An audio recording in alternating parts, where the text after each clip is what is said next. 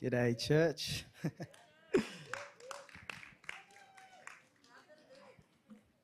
How are we today? All right, so I know a lot of us are in the church are coming to the end of our 14 day fast. You know, I'm glad that a lot of us gave up the food for the flesh and replaced it with food for the spirit. Amen. I'm sure we're going to see amazing things happening moving forward from here. Now, during the past 14 days, me and mum, we've been doing the Daniel fast. So, you know, she's looking a little bit slimmer. Good on you, mum. You know, lately we've always been shopping for ingredients. You know, I've been trying to go to the gym, been working, everything's been pretty full on lately, you know.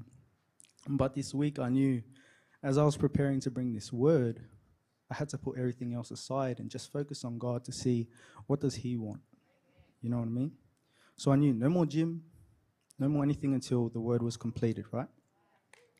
Now, the same night I had set to start studying more into the word, I got hit with this bad fever, man.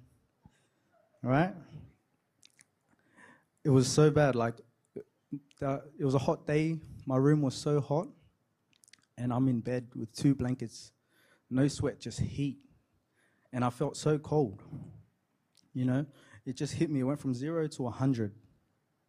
So I'll tell Pastor John, I was like, look, I got this fever. I'm sick. You know, he says, mate, because of the symptoms you're describing to me, you need to go get a COVID test.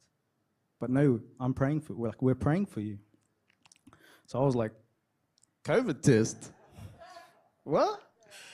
You know, you hear so many stories about these results being false and stuff like that. Is playing with my mind. So I talked to Pastor John again, like, I don't know if I'll be well enough on Sunday.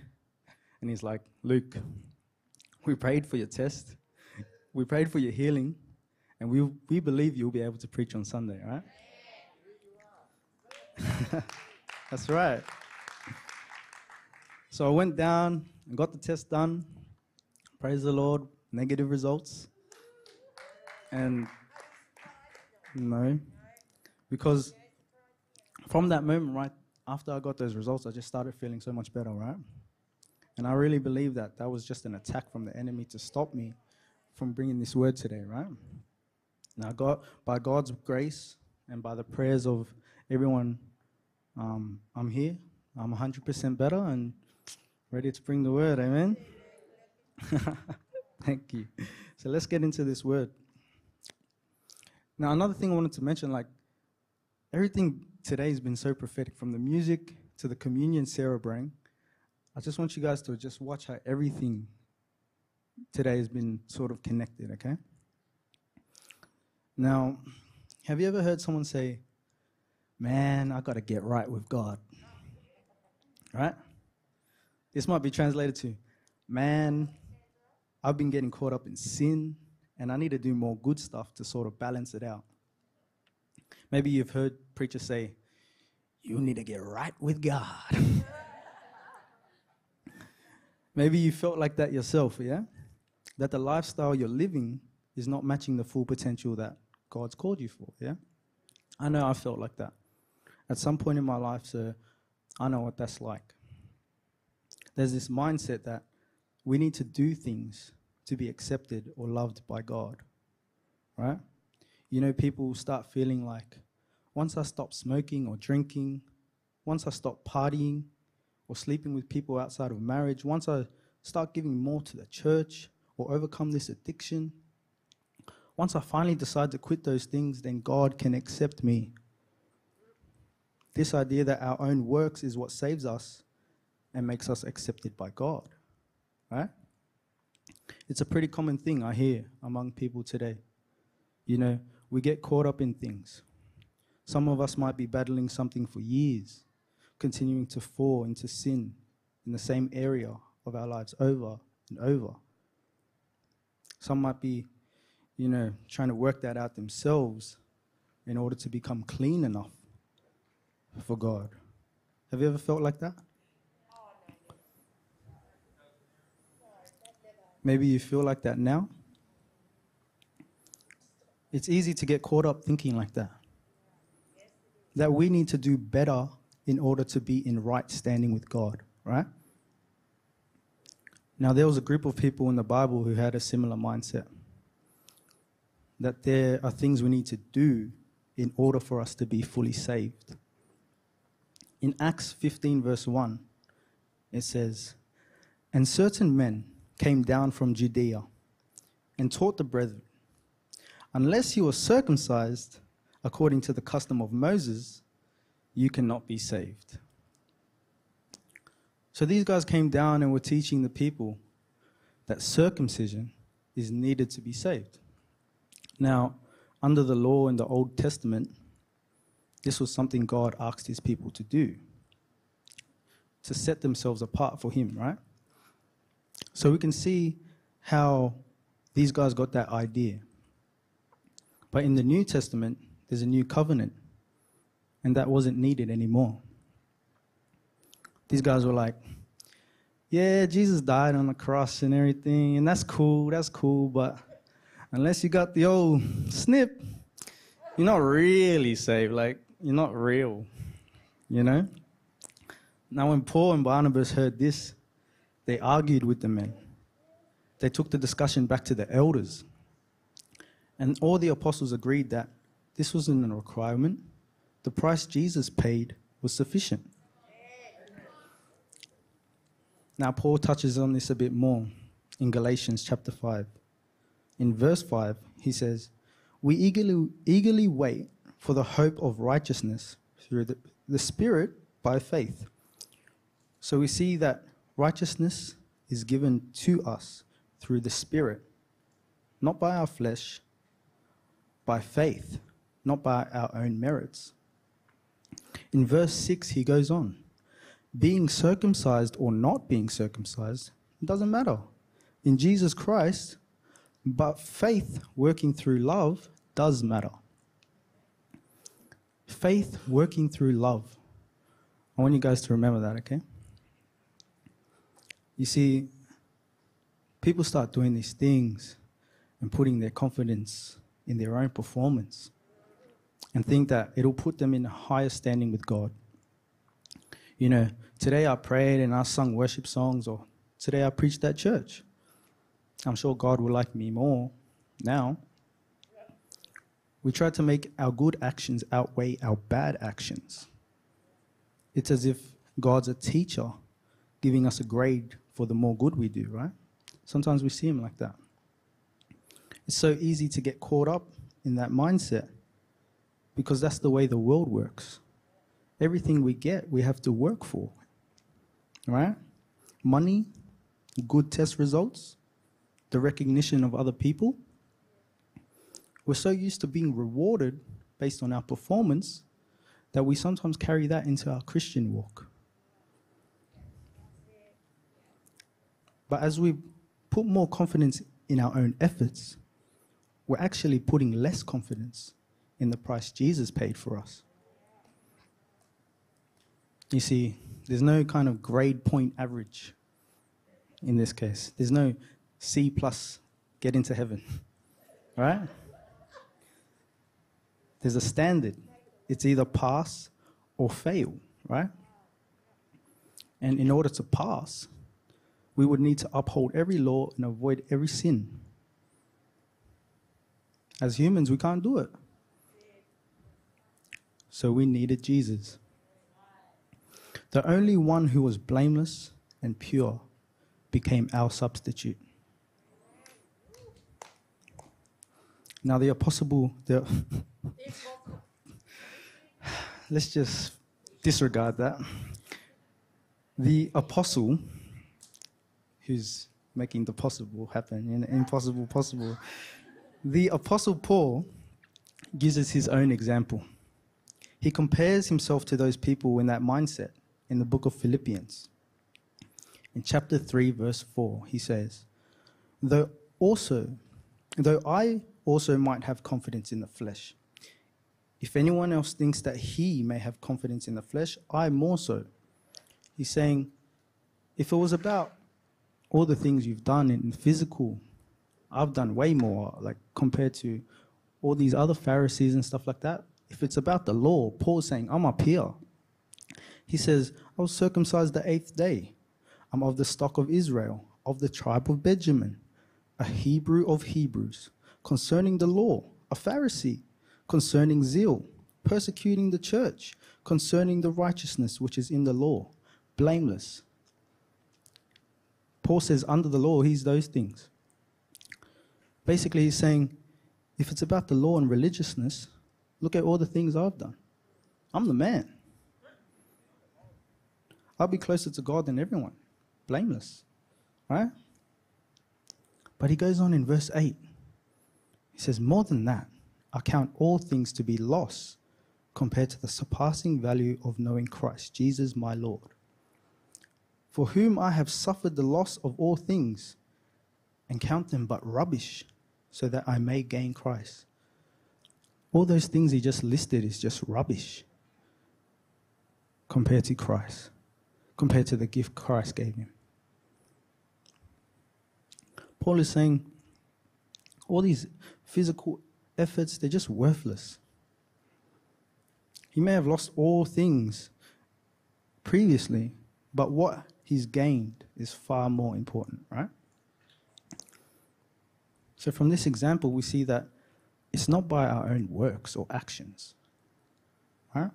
It's by God's grace. He sent His Son, and through faith in Him, we are saved, right?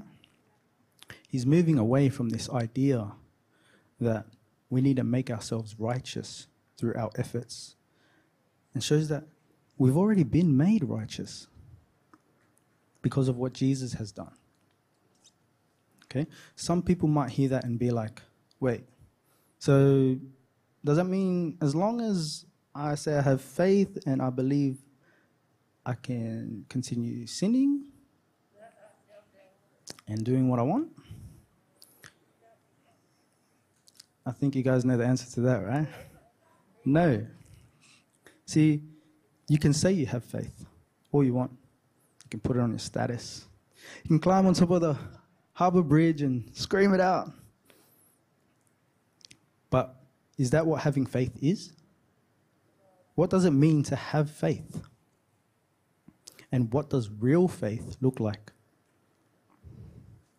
Let's look at James chapter 2, verse 15. It says, Imagine a brother or sister who is naked and never has enough food to eat. What if one of you said, Go in peace, stay warm, and have a nice meal? Just keep walking. what good is it if you don't actually give them what their body needs?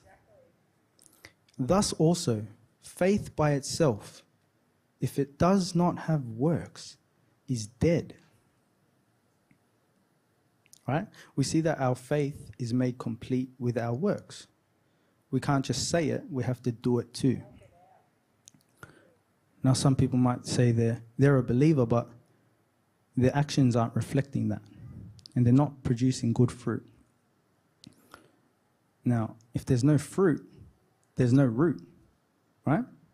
Our faith first needs to be rooted in Jesus, and then the fruits will be produced. So we're looking at this idea that our faith and our salvation comes from God, and it's not by our actions that we are saved, but because of the faith that we have. And we see from the scripture that our works and actions then follow as a result of our faith. Okay, now I understand this can be a bit confusing for some of us, okay? Like Luke. What do you what do you mean here? You're saying it's not by our works that we get saved, it's by our faith.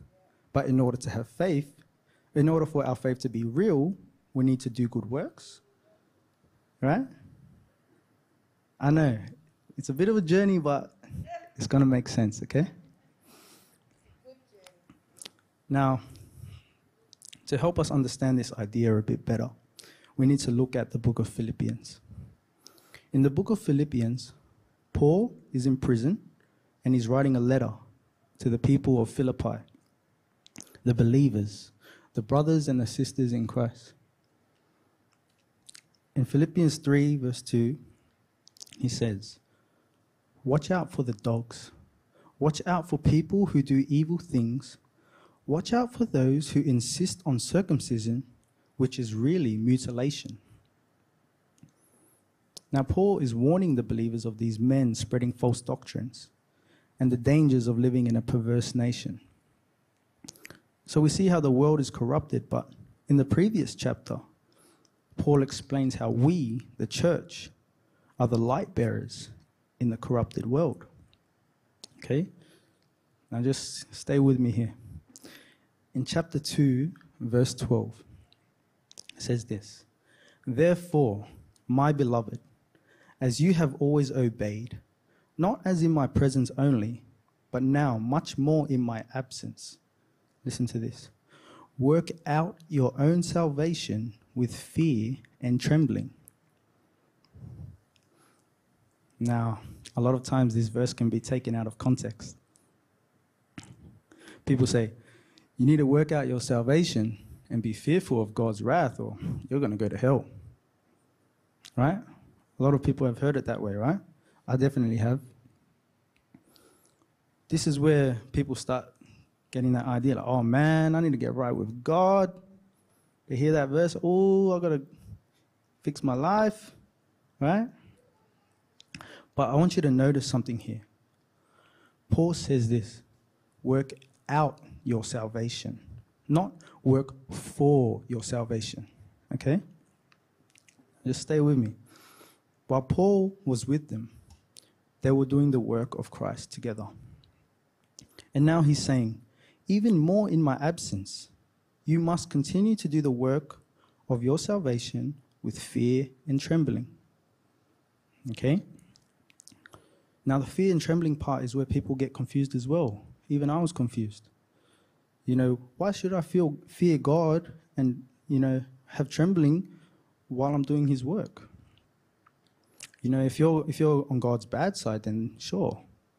You know, I'd be afraid of that. But this passage is not about the fear of his wrath. Okay, so the Greek word translated fear in this context can equally mean reverence or respect. Okay? Now, Paul uses this same phrase in 2 Corinthians 7, verses 15. So we're trying to get an understanding of what's fear and trembling, yeah?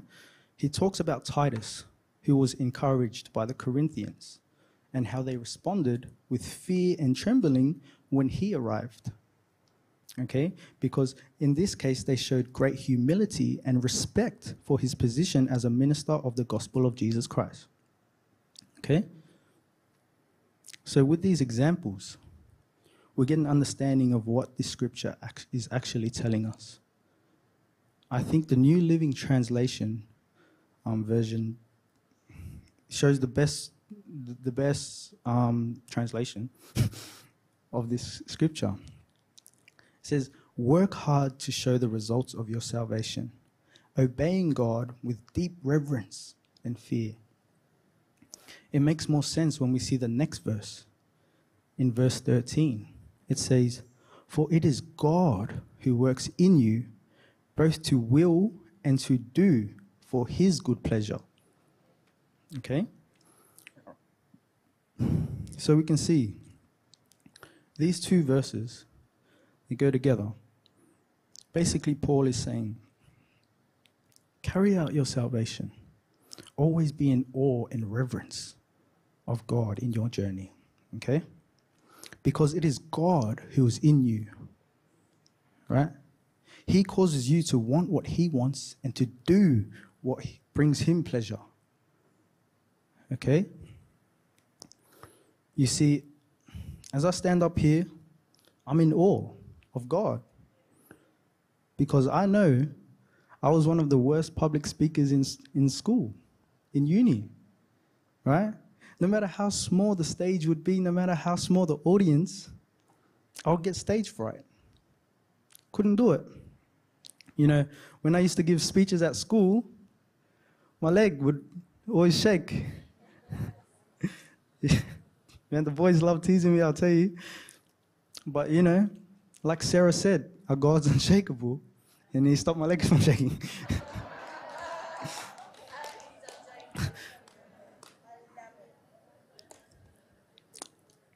but wow, wow, you know, God can use someone like me to bring His word in front of everyone here.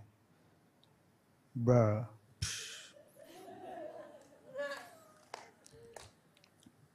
See, we've received salvation because of Him. Now, the work that He's doing in us fills us, right? And it pours out onto those around us, producing fruit. Because we're filled with God, we produce fruit. And now that's the key. A lot of us have it twisted that it's our actions or good deeds that will draw us closer to God, who will then fill us. When it's actually the other way around, right? You see, this phone, yeah?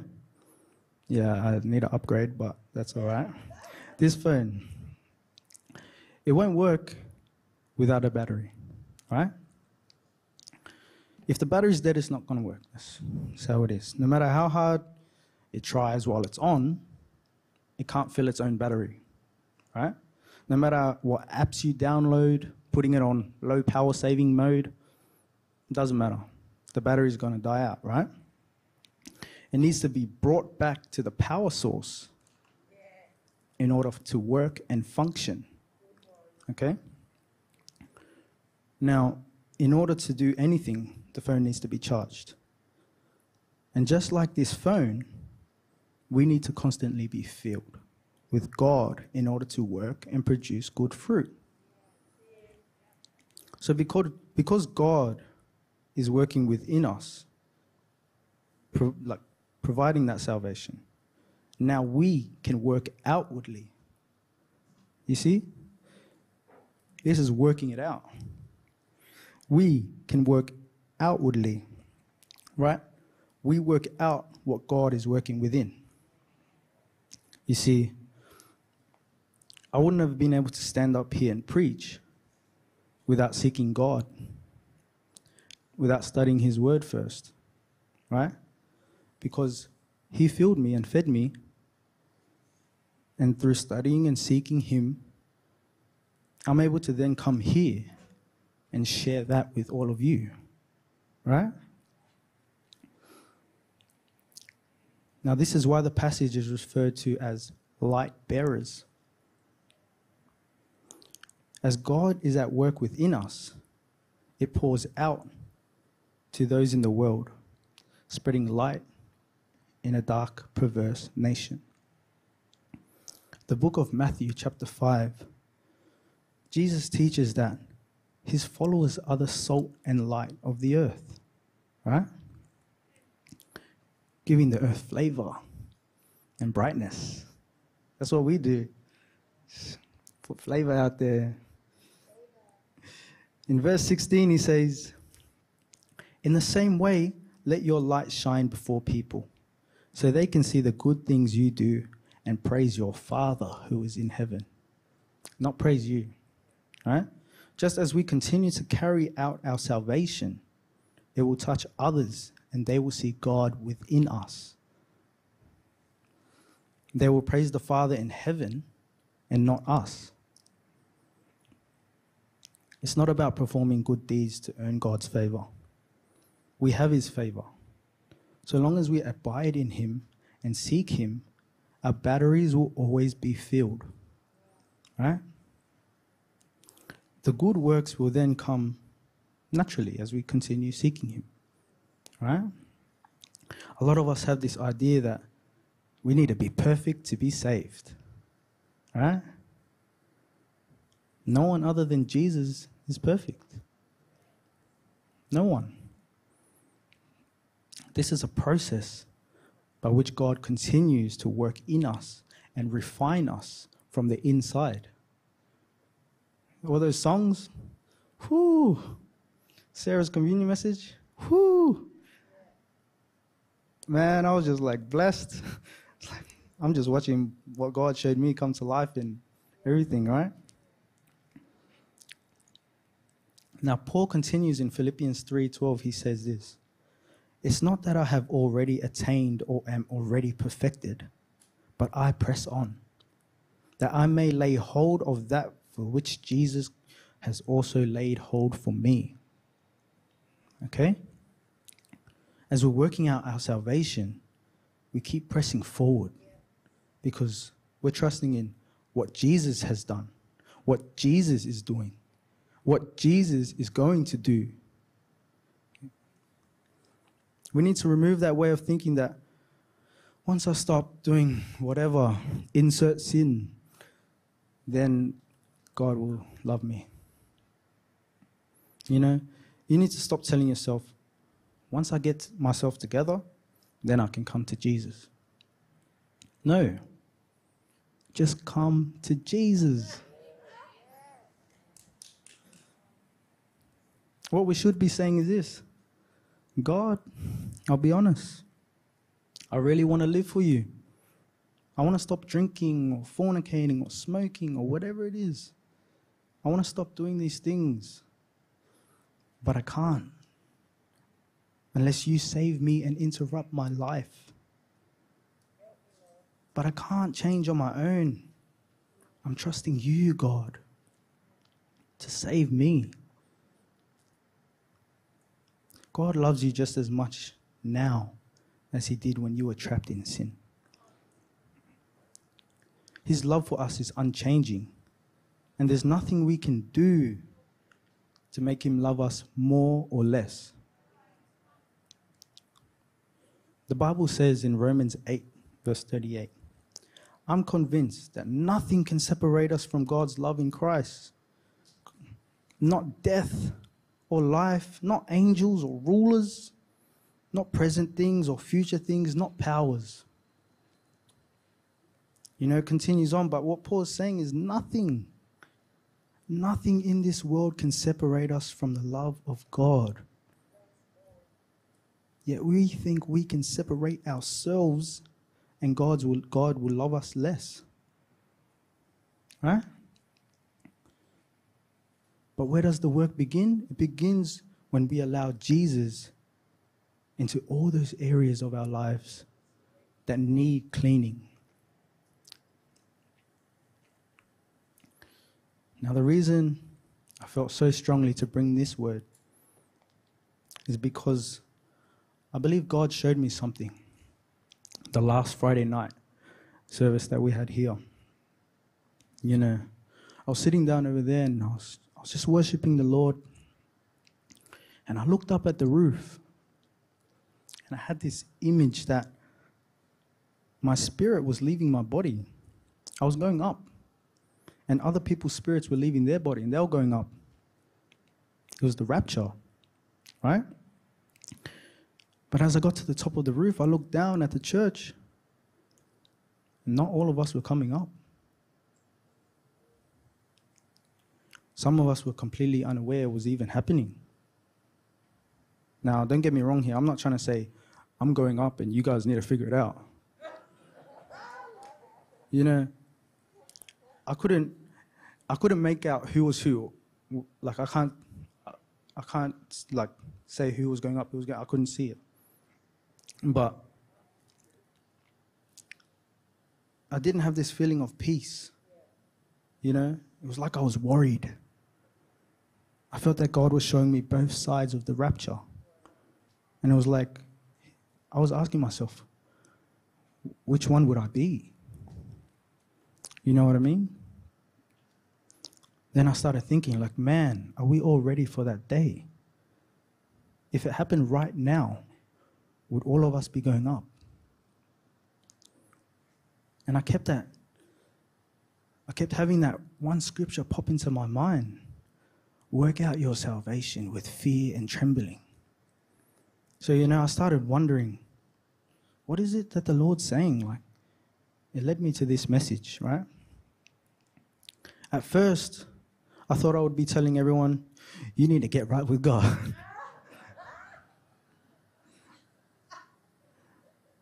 But as I looked into His Word and studied, God showed me what that scripture meant. And just as He's shown me, I'm here passing on the message. So if you feel like you're not ready for that day, if you feel like there's areas of your life that aren't up to scratch, or you're not good enough and you need to clean yourself up, then I would just say to you to open your heart and just let Jesus do his work. You can't do it. Right? Because time is so precious. And the day of the Lord's coming is not known, but we need to be prepared always. It's got me thinking. After that sort of image came to my head, I started thinking, like, why? Why wouldn't some of us make it? You know, I wouldn't want to see anyone here still seated in this church when everyone's going up. You know, I looked to the word for answers. I came across 1 John 2 19. It's pretty rough. It says, They went out from us, but they were not really part of us. If they had been part of us, they would have stayed with us.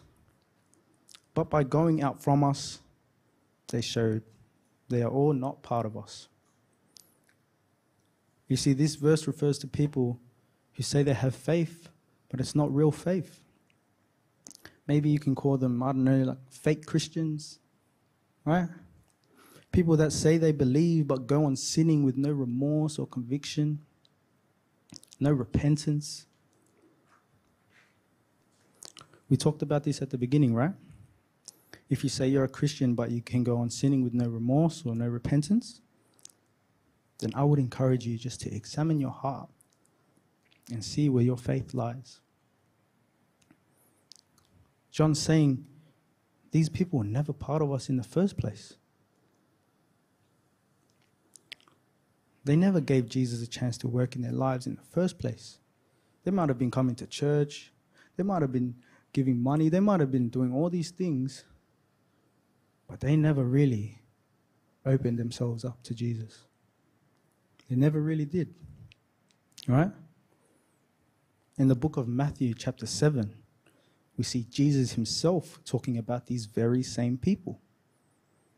In verse 21, it says, Not everyone who says to me, Lord, Lord, shall enter the kingdom of heaven, but he who does the will of my Father in heaven. Many will say to me in that day, Lord, Lord, have we not prophesied in your name, cast out demons in your name, and done many wonders in your name? And I will declare to them, Depart from me, for I never knew you, you who practice lawlessness. We can come to church, man, be up here on fire boom, touching people, they're falling down. Jesus, Jesus. And then go out there and practice lawlessness. Don't get don't get confused like what people up here doing. I believe our church is very sanctified. I know, I know. I'm just trying to say church in general, like don't get caught up in the image of what people are presenting to you. Right? You see, some people, they say they want to be saved, but not because they're tired of their sinful life. They just don't want to go to hell. But I pray that each and every one of us will have this saving faith, the real faith, that will keep us walking in repentance daily. And as we continue to press forward and be refined daily, you might ask, so what, do Christians sin? Of course. We all fall, we stumble, we make mistakes. We're a work in progress. Right? But we continue to persevere to the end, repenting daily, just like Paul.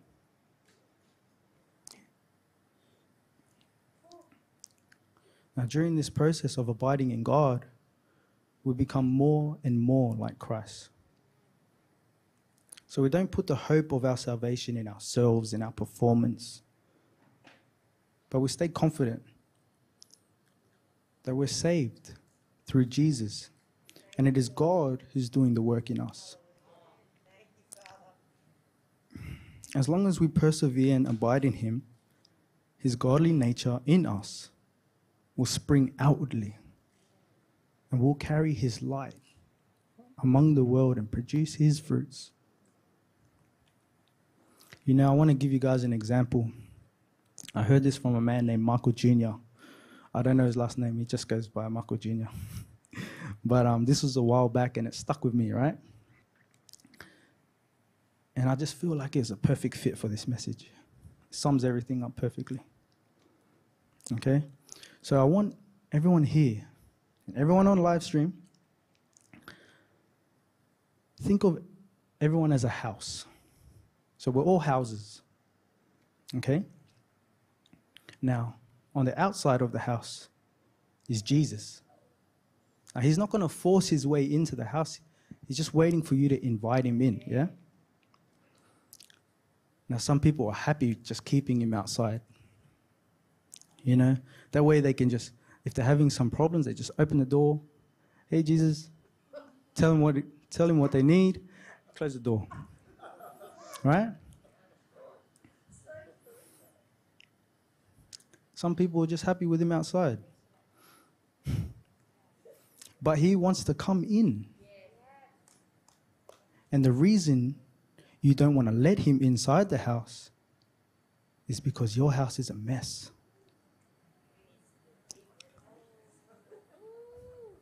And you think you need to clean it up first. Now, check this out. You've been trying this whole time to clean it up, but it's still a mess. Right? You're still trying in your own effort to clean it up before you let him in. But see, he's the only one who can clean it. He's standing there, got an apron on, he's got a bucket, he's got a mop. He's ready, man.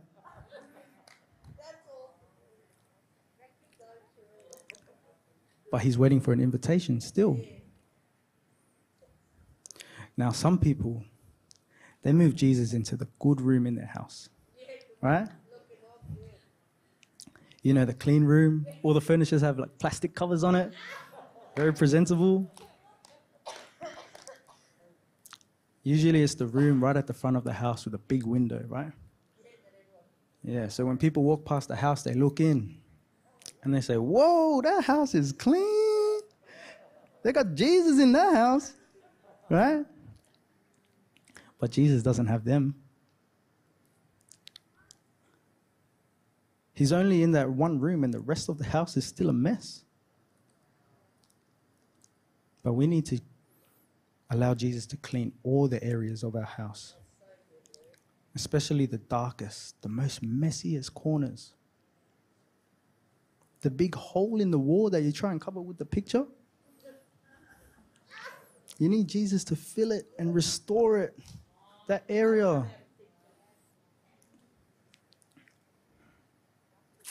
I know you might feel like you've stumbled along the way or you've fallen in certain areas. You might feel like you're too scared to just let Jesus into this area of your life into this area of your house until you fixed it up. You're too scared to let anyone see that. Oh my God, what would people think if they saw that? I need to clean that up, right? That's how we think. But right now, you know, you can't clean it up by yourself, right? You've been trying for a long time. But it's time to let God do it. Right? I just want to call the worship team back up.